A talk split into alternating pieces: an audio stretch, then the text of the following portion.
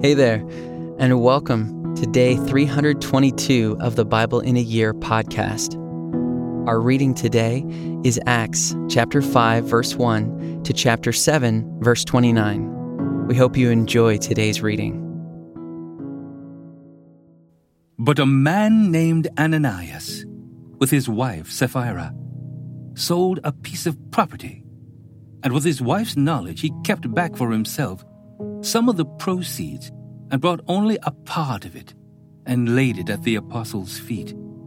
But Peter said, Ananias, why has Satan filled your heart to lie to the Holy Spirit and to keep back for yourself part of the proceeds of the land? While it remained unsold, did it not remain your own? And after it was sold, was it not at your disposal? Why is it that you have contrived this deed in your heart? You have not lied to man, but to God. When Ananias heard these words, he fell down and breathed his last. And great fear came upon all who heard of it. The young men rose and wrapped him up, and carried him out, and buried him. After an interval of about three hours, his wife came in, not knowing what had happened. And Peter said to her, Tell me whether you sold the land for so much. And she said, Yes, for so much. But Peter said to her, How is it that you have agreed together to test the Spirit of the Lord? Behold, the feet of those who have buried your husband are at the door and they will carry you out. Immediately, she fell down at his feet and breathed her last. When the young men came in, they found her dead, and they carried her out and buried her beside her husband. And great fear came upon the whole church and upon all who heard of these things. Now many signs and wonders were regularly done among the people by the hands of the apostles, and they were all together in Solomon's portico. None of the rest dared join them, but the people held them in high esteem. And more than ever, believers were added to the Lord. Multitudes of both men and women, so that they even carried out the sick into the streets and laid them on cots and mats, that as Peter came by, at least his shadow might fall on some of them.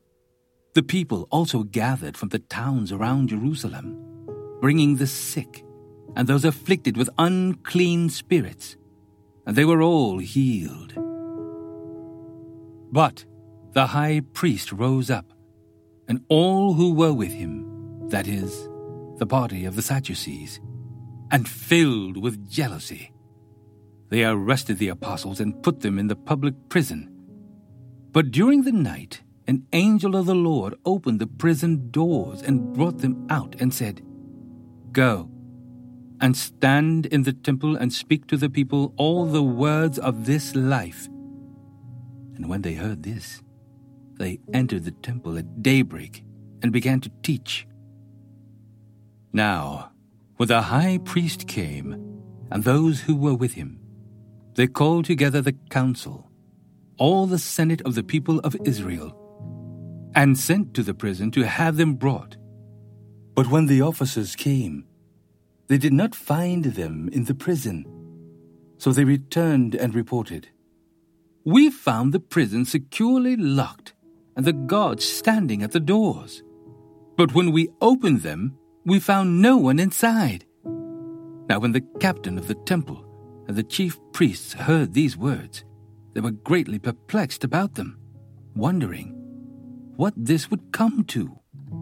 And someone came and told them, Look, the men whom you put in prison are standing in the temple and teaching the people. Then the captain with the officers went and brought them, but not by force but they were afraid of being stoned by the people. And when they had brought them, they set them before the council, and the high priest questioned them, saying, We strictly charged you not to teach in this name. Yet here, you have filled Jerusalem with your teaching, and you intend to bring this man's blood upon us. But Peter and the apostles answered, We must obey God rather than men. The God of our fathers raised Jesus, whom you killed by hanging him on a tree. God exalted him at his right hand as leader and Savior, to give repentance to Israel and forgiveness of sins. And we are witnesses to these things. And so is the Holy Spirit, whom God has given to those who obey him. When they heard this, they were enraged and wanted to kill them. But a Pharisee in the council named Gamaliel, a teacher of the law, held in honor by all the people, stood up and gave orders to put the men outside for a little while. And he said to them, Men of Israel, take care what you are about to do with these men. For before these days, Theudas rose up, claiming to be somebody, and a number of men, about 400, joined him. He was killed and all who followed him were dispersed and came to nothing. After him, Judas the Galilean rose up in the days of the census and drew away some of the people after him. He too perished, and all who followed him were scattered. So in the present case, I tell you, keep away from these men and let them alone. For if this plan or this undertaking is of man, it will fail. But if it is of God, you will not be able to overthrow them. You might even be found opposing God. So they took his advice, and when they had called in the apostles, they beat them and charged them not to speak in the name of Jesus, and let them go. Then they left the presence of the council, rejoicing that they were counted worthy to suffer dishonor for the name. And every day in the temple and from house to house, they did not cease teaching and preaching that the Christ is Jesus. Now, in these days when the disciples were increasing in number, a complaint by the Hellenists arose against the Hebrews because their widows were being neglected in the daily distribution.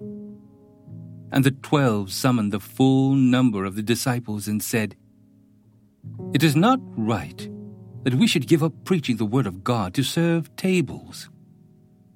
Therefore, brothers, pick out from among you seven men of good repute, full of the Spirit and of wisdom whom we will appoint to this duty.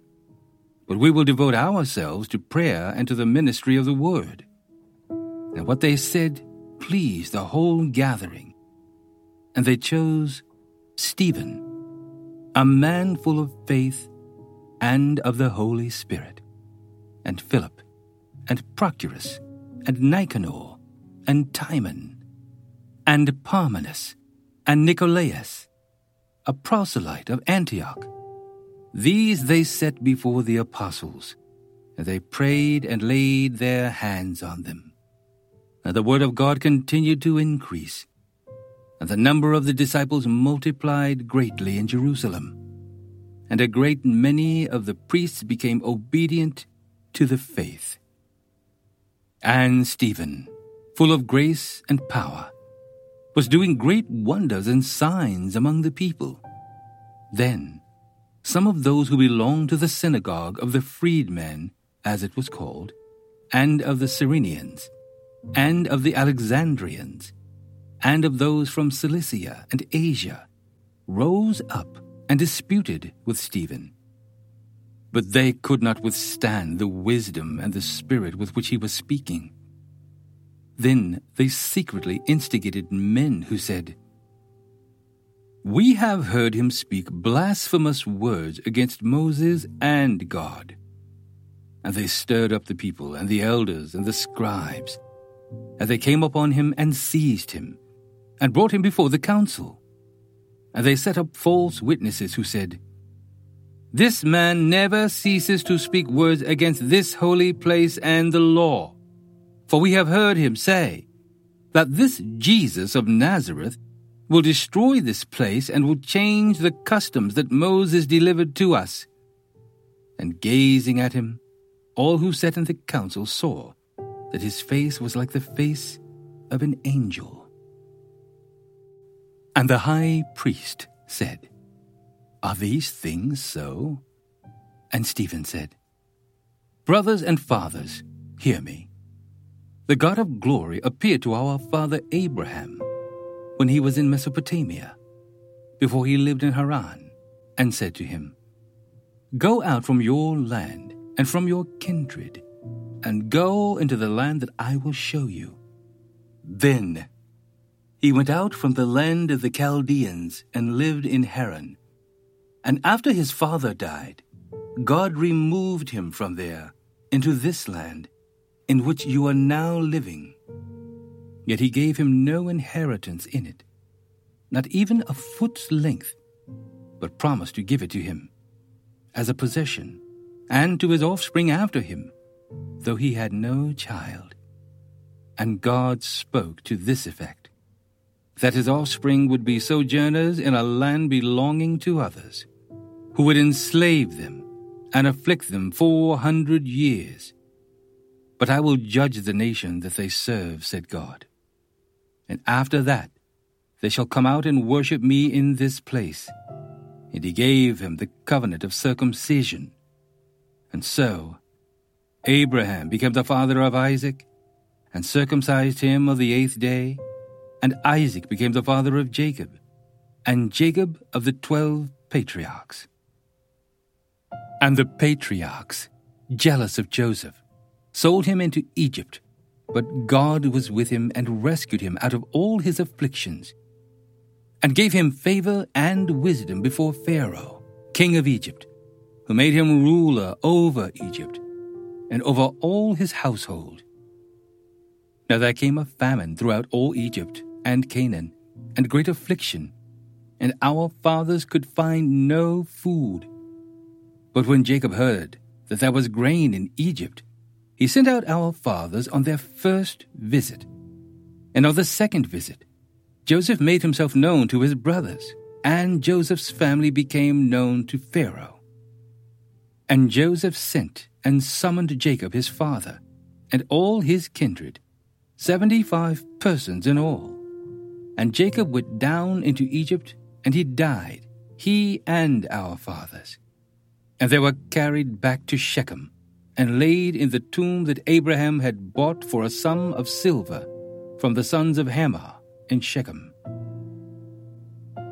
But as the time of the promise drew near, which God had granted to Abraham, the people increased and multiplied in Egypt, until there arose over Egypt another king who did not know Joseph. He dealt shrewdly with our race and forced our fathers to expose their infants so that they would not be kept alive. At this time, Moses was born, and he was beautiful in God's sight. And he was brought up for three months in his father's house. And when he was exposed, Pharaoh's daughter adopted him and brought him up as her own son. And Moses was instructed in all the wisdom of the Egyptians, and he was mighty in his words and deeds. When he was forty years old, it came into his heart to visit his brothers, the children of Israel, and seeing one of them being wronged, he defended the oppressed man and avenged him by striking down the Egyptian. He supposed that his brothers would understand that God was giving them salvation by his hand. But they did not understand. And on the following day, he appeared to them as they were quarreling and tried to reconcile them, saying, Men, you are brothers.